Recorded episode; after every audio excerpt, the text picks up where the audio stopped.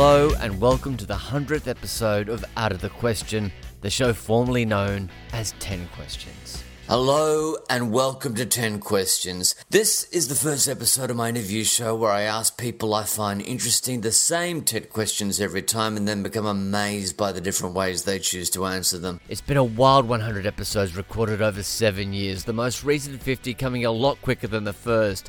I'm not going to mention individual episodes, but I want to thank all the guests who've come on and revealed their most personal stories and opinions. I'm so spoilt that when an interview subject doesn't bear their soul, I'm often left wondering why. So thank you to all the generous guests. Quick apology for the sound quality in the first 50 eps. No Zoom in those days. You either had to be in the same city or record the episode over the phone, and no one wanted to do Skype. I'm sure there are other options, but I just didn't have the bandwidth to seek them out. Now, to help celebrate the big three figures, I've invited back the first ever guest on the podcast, Dave O'Neil. What is your greatest regret? that I didn't push my band further in the 80s and become pop stars. Exactly. Over the past 100 eps, Dave's been on the show twice and gets mentioned in passing by guests every other week. We recorded the first ever episode in August 2015. Um, hey, hang on, a sec- hang on a sec. Well, hang on a sec. Hey, can you go? Can you go outside and talk? Because I'm just going to do this podcast thing. Sorry, we're not going to be that much longer, are we? No, you got two more quick. One I've got two more questions. yeah. We had to record that episode twice because we had phone problems. So, for this landmark episode, I've asked Dave to list the five biggest events in his life since that day. We started proceedings with the fifth biggest event, and we moved on from there. Well, that's that's see, I can't. That was so we did that first podcast seven years ago. Is that right? August Wow. 2015. Well, I definitely had a book out uh, the next year, summer of eighty, summer of eighty two. Adam, Oh, yes. uh, my memoir. Well, sort of a memoir. Um, so yeah, that was a big deal, I suppose. Um, definitely well received. Didn't sell that Yes. well. I've got to say, people came up to me on the street at gigs, sent me letters, emails. They absolutely love that book. But I reckon, I reckon, looking at the sales figures, I reckon I met everyone who bought the book. and let me tell you, everyone who bought the book loved it because if that basically the book, you can still get it on Booktopia. It's about growing up in the '80s in Melbourne. If if everyone who grew up within ten miles of my house, or even within two miles of my house from that era, would have bought that book, it would have been a bestseller.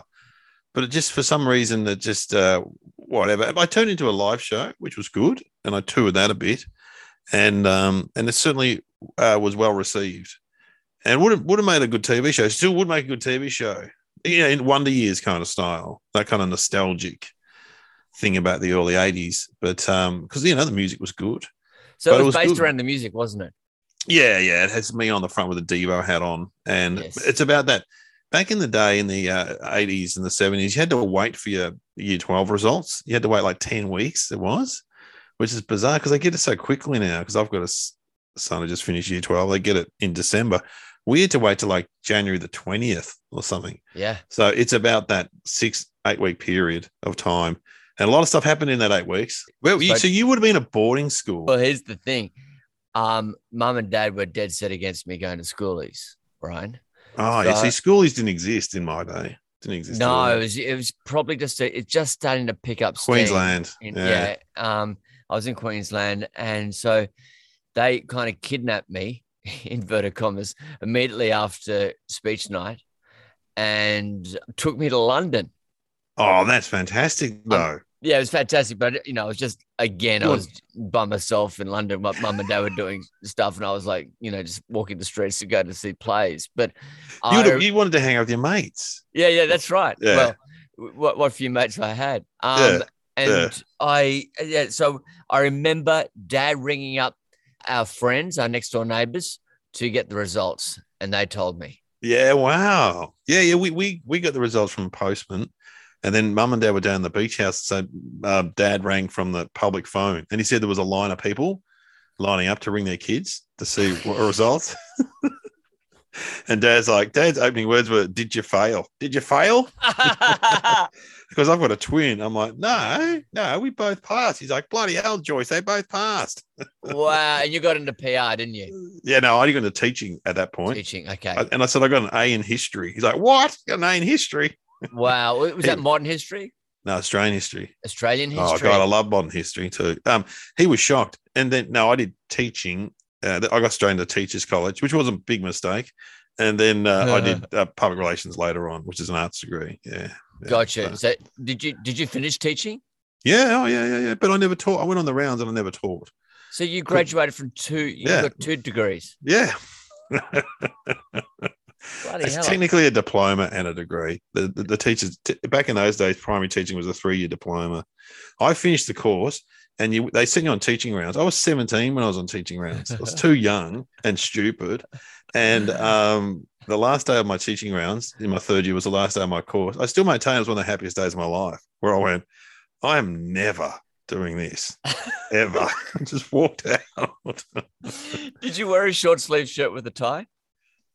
One school i went to one private school um, on rounds and we had to wear a tie yeah yeah Oh, which right, i mean just just as well i worked in the supermarket and i could tie a tie so yeah.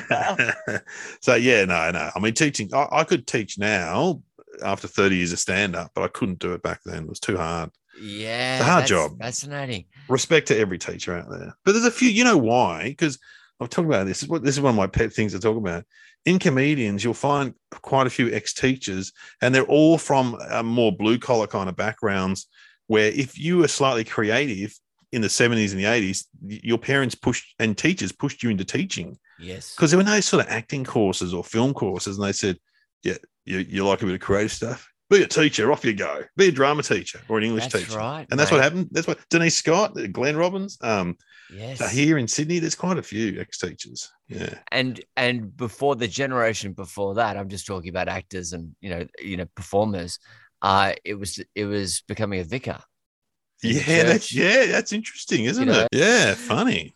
number four mate uh what's the fourth biggest thing Oh, I did a, I did a, I did my own TV show. I did I, as I tell I did a pilot called Dave, and that was on the part of the Channel Ten pilot week in 2018, maybe Yeah, I I, think it loved it. was. yeah Yeah, and so it was a sitcom based on my life, and so um and I basically financed that myself, and then Channel Ten bought it to put it on their pilot week.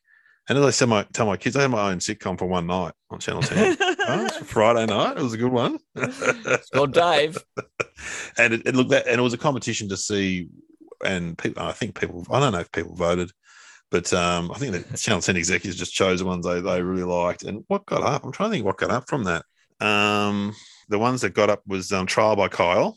Um, um, with Kyle Sandilands, it was sort of like a Judge Judy thing. Oh, Drunk History got up, yep and Kinne Kinne got up, which is great for Troy. right Kinne. so we, we'd have to say out of that that kinne was the the one that had some sort of longevity Yeah, yeah, Yeah. yeah. I think Kinne's still going. Uh, certainly, there was two series, and so, but that that was a great experience uh, making because you know uh, I've worked on a lot of different TV shows and stuff over the years, and people always say, "Oh, you should do your own show," but that's uh, easier said than done.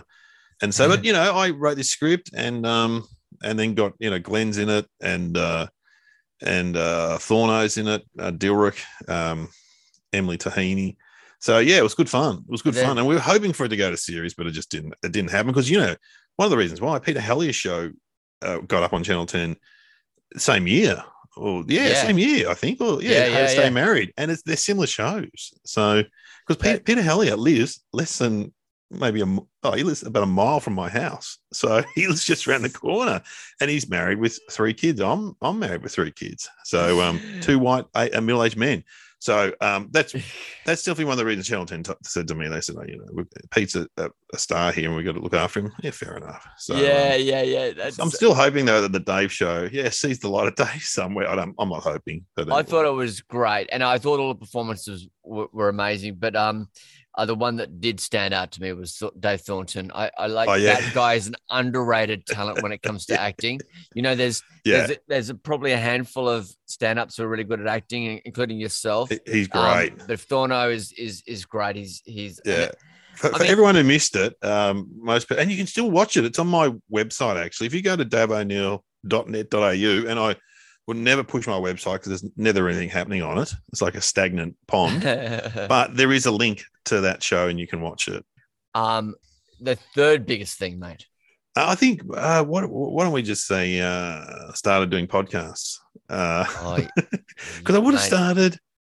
I don't know when I started, but let's just say the ones with Glenn and with Kitty. So I do one with Glenn called Somehow Related, and I do one with Kitty, uh, the Junkies, um, about snack food.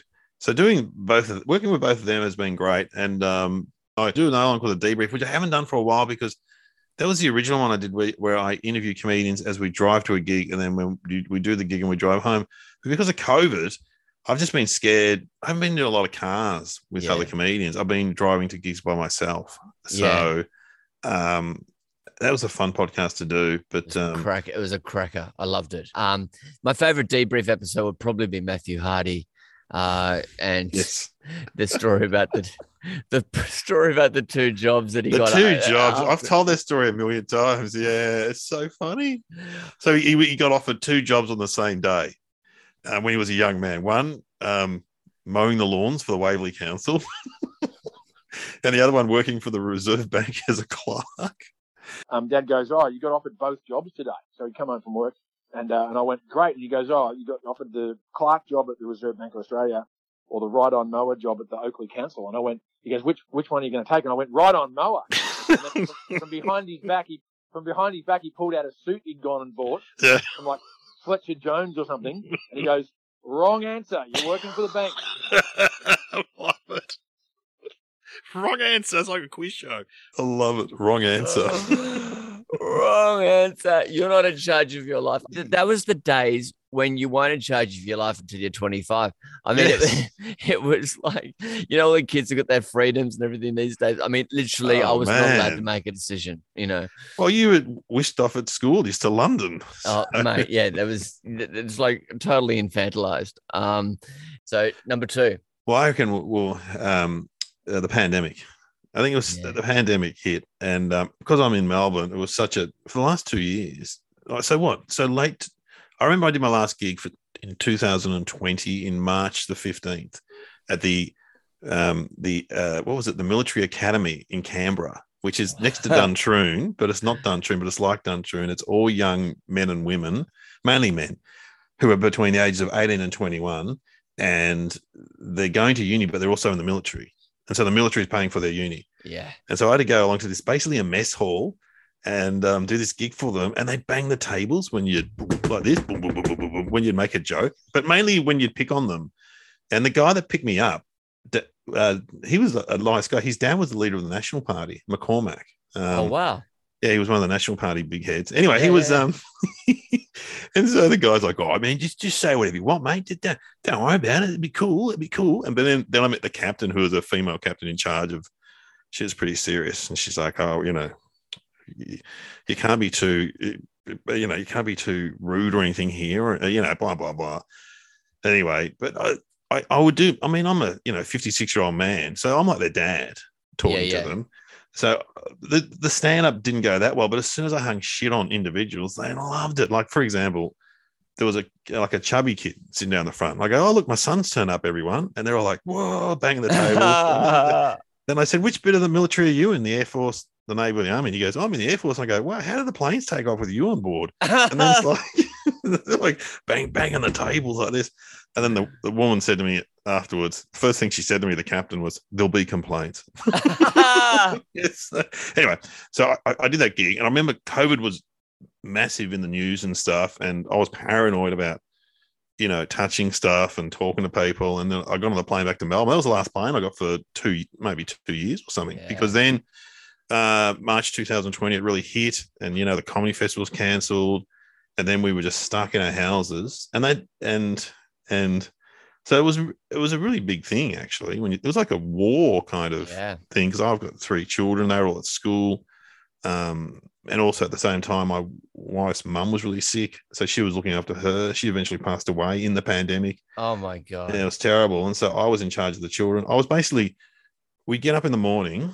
And look, there were some advantages. There was no getting up at 7.30 to drive the kids to school or anything like that because everyone was just home. So Yeah. you get out of bed at 8.30 mate. But I was like Alice from the Brady Bunch. I would make them breakfast, help with their homework, make them lunch, and you know there was always, "What's for dinner, Dad? What's for lunch, Dad? What's for breakfast, Dad?" You know what I mean? It was like it was like a Wow. maid Yes. basically.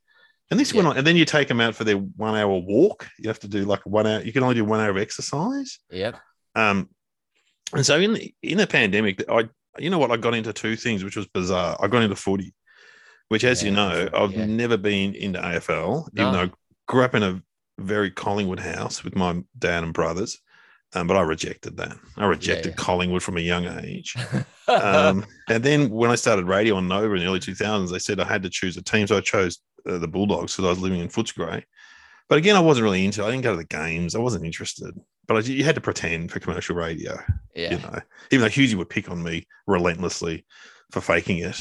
yeah, yeah, yeah. He's not really into it. He's not really into it. Don't ask him any questions. Anyway, because I remember Wil Anderson came in, who's a serious Bulldog supporter. And Wil's like, Are you a Bulldog supporter? I went, Yeah. He's like, He's not really. He don't pretend. He's not really." But anyway, what happened uh, in the pandemic and bef- a bit before the pandemic, we would go to Ge- my wife's from Geelong. My daughter's a teenager, got into Geelong. Her, her nan, which is the uh, uh, Betty, who eventually passed away, she big Geelong supporter. So I would had to drive them to the football and watch the games and stuff. And then the pandemic hit, and so we'd all watch it at home. And so I got right into Geelong, and I became Geelong supporter, and I loved it. I got to say, I got right into it. That's amazing. I, I, I like the idea of it, like a you know, A late middle, bloomer.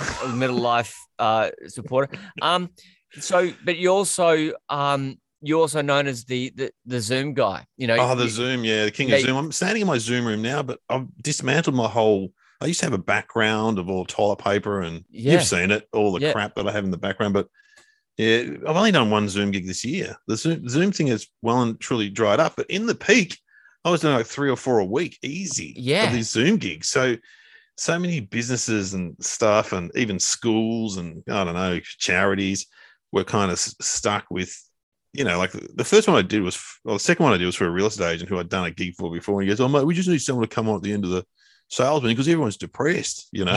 just, just, he goes, just pick on, you know, pick on real estate agents and stuff. So I did that one and that went well. And then I got other real estate ones and I just started doing them. And then in the end, I had a whole act. I had a puppet. I had all these prop jokes that I'd pull up. Um, you know, where's where's one of them? Here we go. This is this is one because we had so many lockdowns in Melbourne. I said they're like iPhones, and so I made props like this. See, that says lockdown six. so it's like an iPhone box, and then you'd pull it out. And it's got a prop, little gags in it. Like there's got a, oh, I've got like the vaccine, and you know, they're just all crap visual gags. But you know what? They're good. They work well on Zoom. yeah, But yeah, yeah. I started doing that, um, which was which was fun. But I- um, yeah, I I, didn't mean, mind. I didn't mind it. A lot of people hated it. But a lot of comedians were just like going, "How did Dave do it? I, I want to get, I want to get in on that." You know, it was like, Yeah, well, no, you know who else did did well? Cal Wilson, and she she had a lot of props too. She had some very funny props. Um, yeah, yeah, right. yeah. Um, I think I think if, yeah, it's just like you know, people would say. I remember one comedian said to me, "Oh, comedy doesn't work on Zoom," but that's like saying comedy doesn't work on the radio or comedy doesn't work on TV. It's just a different format, and you got to adapt it for that format. And the, the more Zoom jokes you do, you know, if you talk about the format that we're on now, the, the better it goes, basically. Because everyone's everyone's you know everyone's you know hit you know unmute yourself. You know, everyone's there's all these terms now that yeah, that's right.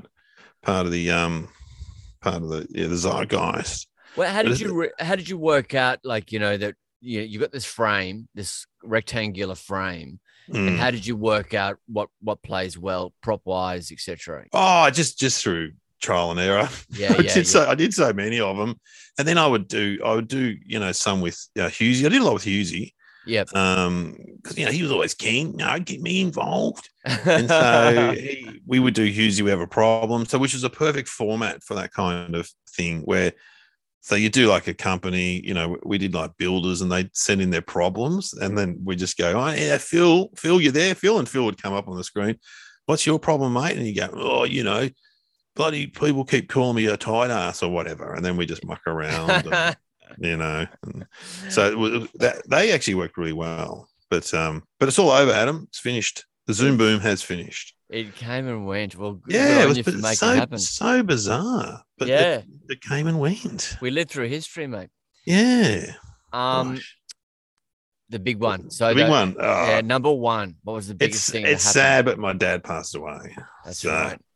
The- But apart from dad passing away, um, my mother in law passed away, who I was close to, and she used to live with us. She was a big Geelong sport. She's a big fan of mine. She used to say, she used to say I was amazing. I think my Oh, wife wow. never says that. Wow. You need someone to pump up your tires. That's So we'd be sitting around like on a Tuesday night. I get to like eight thirty. I go, oh, I've got to do a gig now. And I get up. She goes, that's amazing. I can't believe it. How do you get up and do that? I'm like, ah, it's called an act, Betty. That's why it's called an act. You put on an act. I don't want to do it some nights, but um, so she passed away. Dad Uh, passed away. With dad passing away, um, mum was at home by herself, and dad used to basically be a carer because she's had a couple of strokes. She's on a walking frame.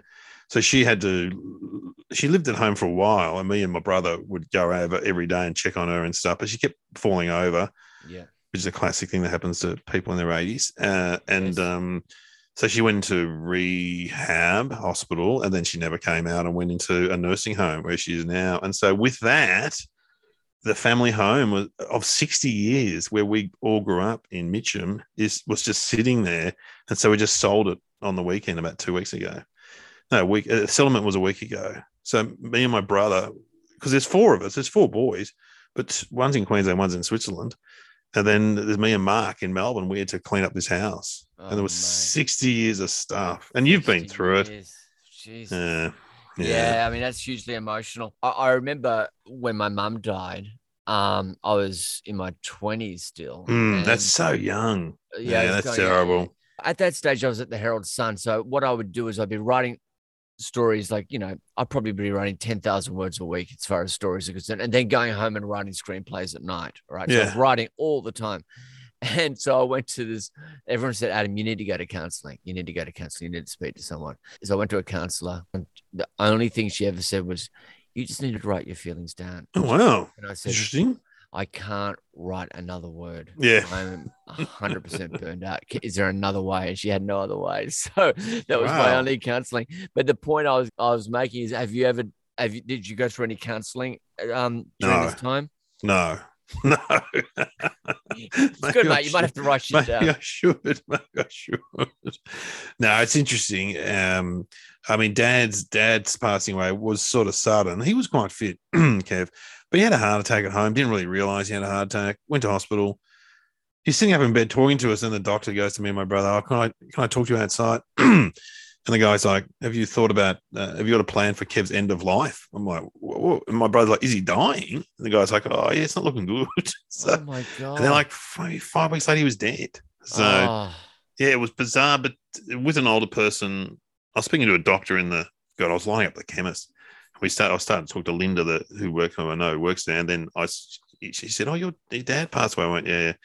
And she goes, "Oh, what happened?" And because you know, people in chemists have a pretty good insight into medical Yeah. medical stuff. And then a guy lining up said, "Yeah, I'm a doctor." He goes, "What what happens at that age?" He goes, "They got no reserves." And so once one thing, because they couldn't operate on Kev, he got a bowel blockage. They couldn't Yeah. operate because he's too old. So which had happened before, but they operated on him years ago. You know, so um, but with with that whole thing, yeah, you start to think about. Of course, as my brother said, he's like. Bloody hell, he's like only 30 years older than us, Kev. You know, yeah. so we've got 30 years left. Yeah, But yeah. as uh, as uh, I, was, I was doing a bit of radio on Mick Molloy's show, Mick knew Dad because Dad had done a couple of skits with Mick over the years, and he'd met and he liked Mick because Mick's dad was also in the Air Force. yeah, So you both had- have military dads. yeah, your dads, and, and uh, Mick said, "Mate, how was he? How old was he?" I said he was eighty-five. He goes, "Mate, I'd take eighty-five today." if someone said to me, "You know, you're going to die at eighty-five," you'd bloody, you'd accept it. I reckon. Well, I would. And Yeah. as I said to Mick, though, but you know, my dad, that generation were a lot healthier than us. So Yeah. no, they yeah. didn't. They, he didn't. Dad didn't drink, didn't smoke. Dr- Drank a little bit towards the end, but um, you know, but and you know, they, they weren't eating sugar all the time. They were, you know, he loved takeaway food like me, but he, he, he was not never really fat until you know the last five years or so. So But you, yeah, you, you, you don't drink either, really. no, I have a beer occasionally, but um, yeah, yeah. but um, yeah. So that was a big change, you know, and yeah, really whole is. So, yeah, mum's in the nursing home, but she's quite happy, you know, in the Oh, nursing that's home. good. Yeah, That's yeah. good. It takes a Yeah. while. But selling the house, that's a big thing too, you know, and Oh um, yeah. because it's it's uh you know just cleaning out that stuff. cleaning up. Oh my god, sixty years of stuff. Yeah, mate. And Dad collected everything. He like collected menus when they went overseas, or phone cards and yeah. and stuff, and um, all the clothes and just all the stuff. So then there's a garage. He's got like two kayaks in the garage. I, So I- we still haven't finished it. We're still we moved a lot of stuff to the garage, and now you know, it's it's, the- it's the last the last skip I think is coming this weekend. Yeah. And, and you know, one one of the last things Dad said to me, he goes, "Oh, so many loose ends." That's what he said. Oh my god! And I think he was referring, but the problem he was he was so busy looking after mum and just you know living that he didn't really have time to clean anything up. you no, know? So, no.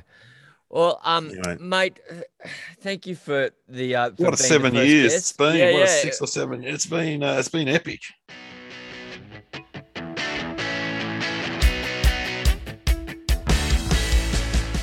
Thank you so much for tuning in to Out of the Question. We'd also like to thank all the guests that appear on the show. And if you have a minute, please subscribe via iTunes or your podcast app and leave us a rating. If you have any questions or comments, you can reach me on Twitter at AdamZwar. Until next time, thanks for joining us.